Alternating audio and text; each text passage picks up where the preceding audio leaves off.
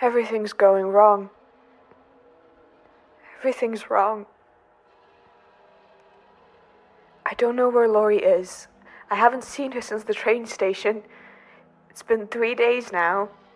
We usually talk at least once every day. Tomorrow's Monday. She'll have to be at school, right? She wouldn't just miss school unless. unless she really hates me all of a sudden. That doesn't make sense. She wouldn't. She's my friend. She wouldn't. Why would she? It's just letters. The letters. I don't even know what they mean. I never heard anything about my mother before then. And now everything's about humans and London and bombings and everything's wrong. I haven't been this lonely in. I was never this lonely before Lorie came because there wasn't any alternative. I didn't know what not being lonely felt like, but I do now, and I miss her, and it hurts. My head hurts all the time. It feels like everything in Breagh is a slip.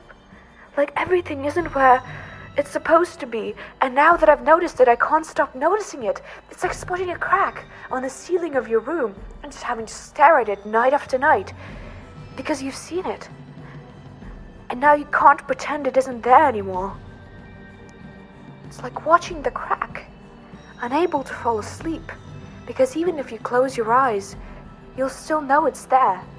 That something is there that isn't supposed to be. Seeing the letters felt like spotting a crack. I know everything is wrong because I can't ignore all the strangeness anymore. Breagh is freaking weird. And I've spent years trying to reason my way out of it because I know it's all I've got, but now I just can't do it anymore. And I just. I just wanted to stop.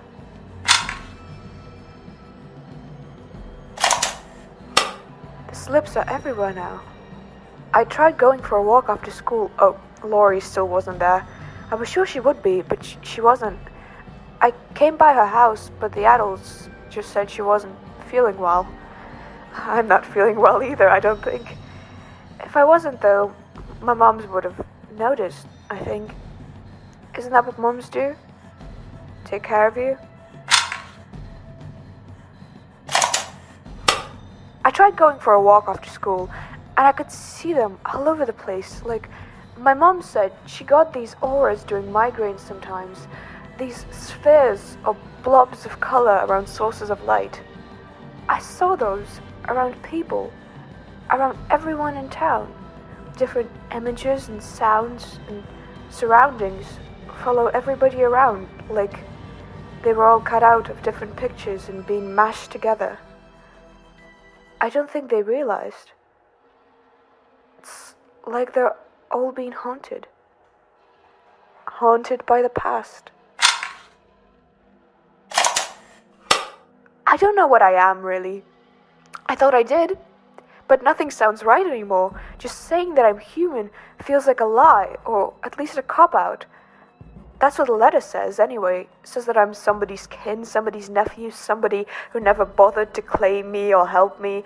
And I bet he could help me now that my head is falling apart and everything is wrong, and I can't stop seeing every detail that's wrong, but I can't fix it. No, nobody's here now. I'm just alone. Alone. Alone all the time, just like John Wick is in his stupid hat running through the night because our mums gave up somewhere along the line. That's probably not fair. I don't think I'd want to deal with me either if I wasn't me.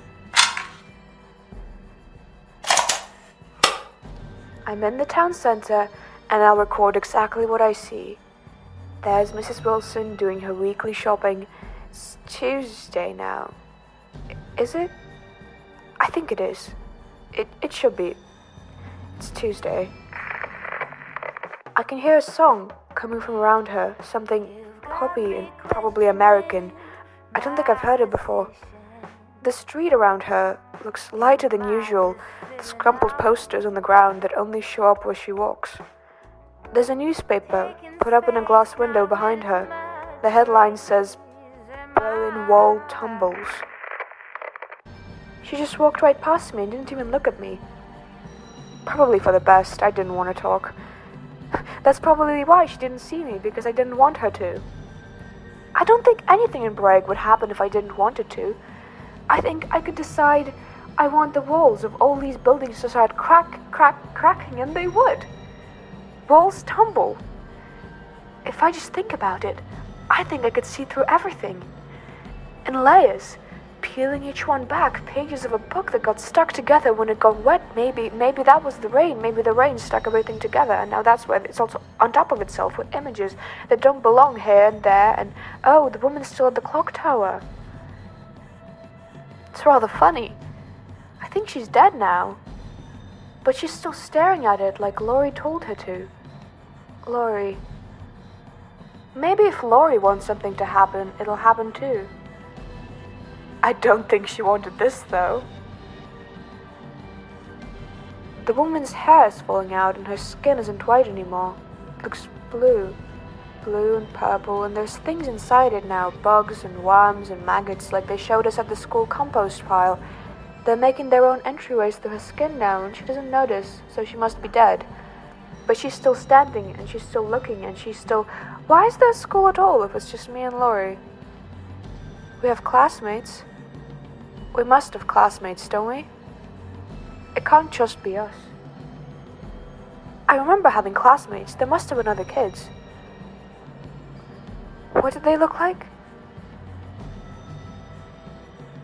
What were their names? Mr. Young's outside his store. He gets classical music and buildings with columns everywhere around him.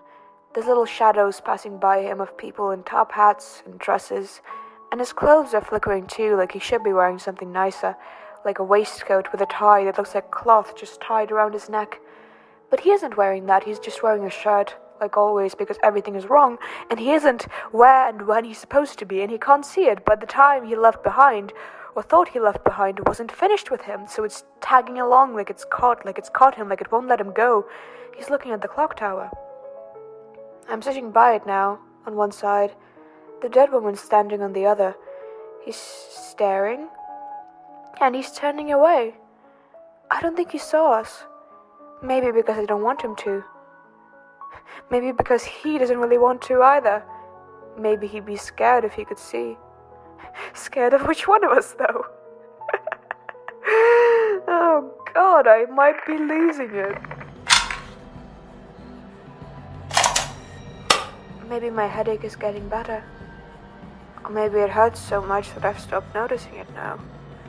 Either way, the haze in my brain doesn't hurt as much, so I don't care where it's coming from, really. I've had too many answers to last a lifetime. Some things can just be happening, without reason, without motive, just random. Things would be better if they were just randoms, no rhyme to anything at all, then nothing would be wrong or right.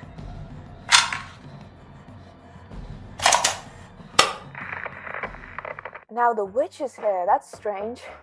I'd almost forgotten what he looked like. He barely ever comes to town. He's got his hair tied back and his shirt with some band on it and jeans that look like he's spilled every possible liquid on them. There's a cat trailing behind him and a patch of time is trailing behind him too. Loud music blaring. And there's two people, shadows, really, on either side of him. A man and a woman. The street behind him is at night. There's neon signs of nightclubs. It's London. Oh, that's what London looks like. It feels sad. This man and his cat and his memories, they're all looking at me. And they just feel sad. Like they. Henry, what are you doing? Ah. Shit. This episode of Into the Ring stars Thomas Malinowski and Val Zvinyatskovsky. It was created by Thomas Malinowski and Olivia Spreen. It is written by Thomas Malinowski and edited by Olivia Spreen. Cover art is by our friend Nick. You can find them on Instagram at, at nickick.underscore. Music is from Epidemic Sound. Special thanks to Val Zvinyatskovsky. Thank you for listening. Check your ceiling for cracks. I'm sure no mental spirals will result from that. Until next time, Welcome into the ring.